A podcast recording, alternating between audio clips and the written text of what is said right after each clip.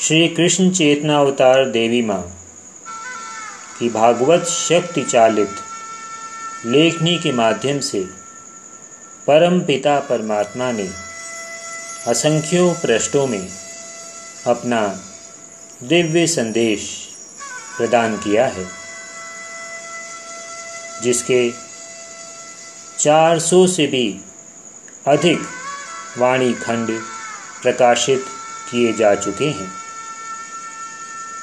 लिपि रूप में प्राप्त भगवान का यह दिव्य संदेश वास्तव में ईश्वर का ही संदेश है।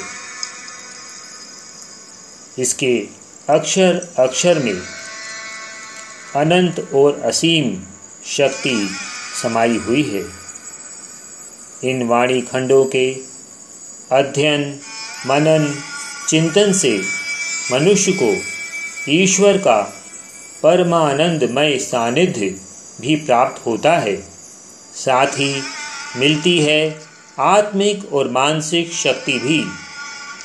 ईश्वर की आवाज़ अंतर में स्पष्ट बोलती हुई सुनाई देती है, जिसके द्वारा मनुष्य के जीवन का आधार असत्य और अधर्म से बदलकर सत्य और धर्म बन जाता है।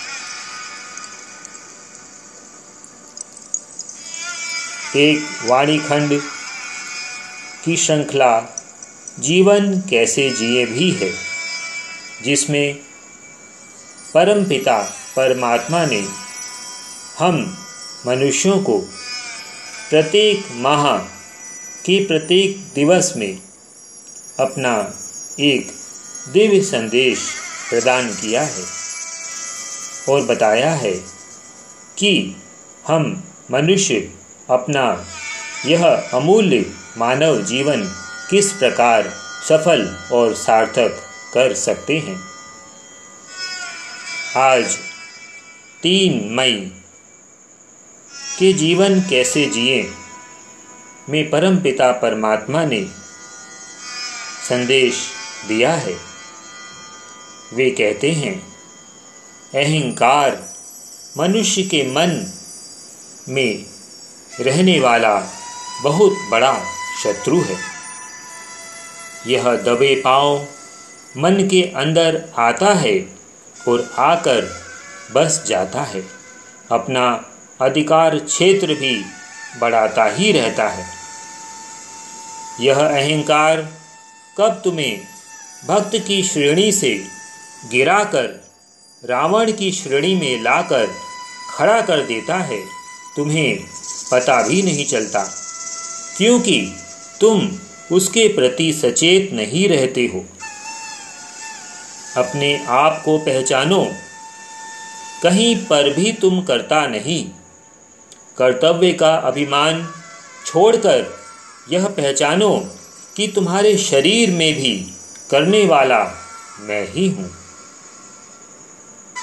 मनुष्य, मैं की भाषा बोलकर स्वयं को मेरी पहचान बनने के भाव में इतना खो जाता है कि उसे अन्य कुछ याद ही नहीं रहता।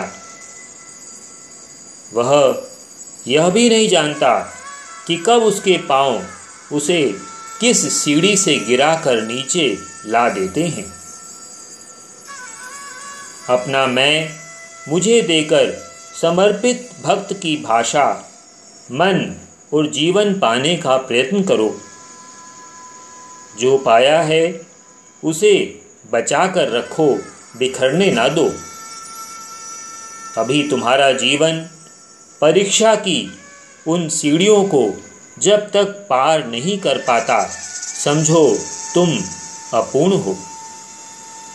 अपने आप को अपूर्ण मानकर मनुष्य पूर्णता की इच्छा करने वाला पूर्णता की ओर बढ़ पाता है।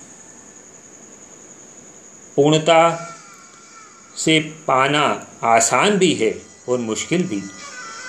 अर्जुन या हनुमान जैसा मन जब होता है, तब पूर्णता को खोजना नहीं होता। पूर्णता स्वयं प्राप्त होती है। मनुष्य हनुमान जी के विषय में जानता ही है। हनुमान का बल राम थे। उनका स्मरण ही उन्हें उनके कार्य में शक्ति देता था। बल होते हुए भी स्मरण से जहाँ भगवान राम अलग हुए, वे स्वयं को बलहीन ही अनुभव करते थे। भगवान ही मनुष्य का बल है। यह मनुष्य को सदा सर्वदा स्मरण रखना चाहिए। ओ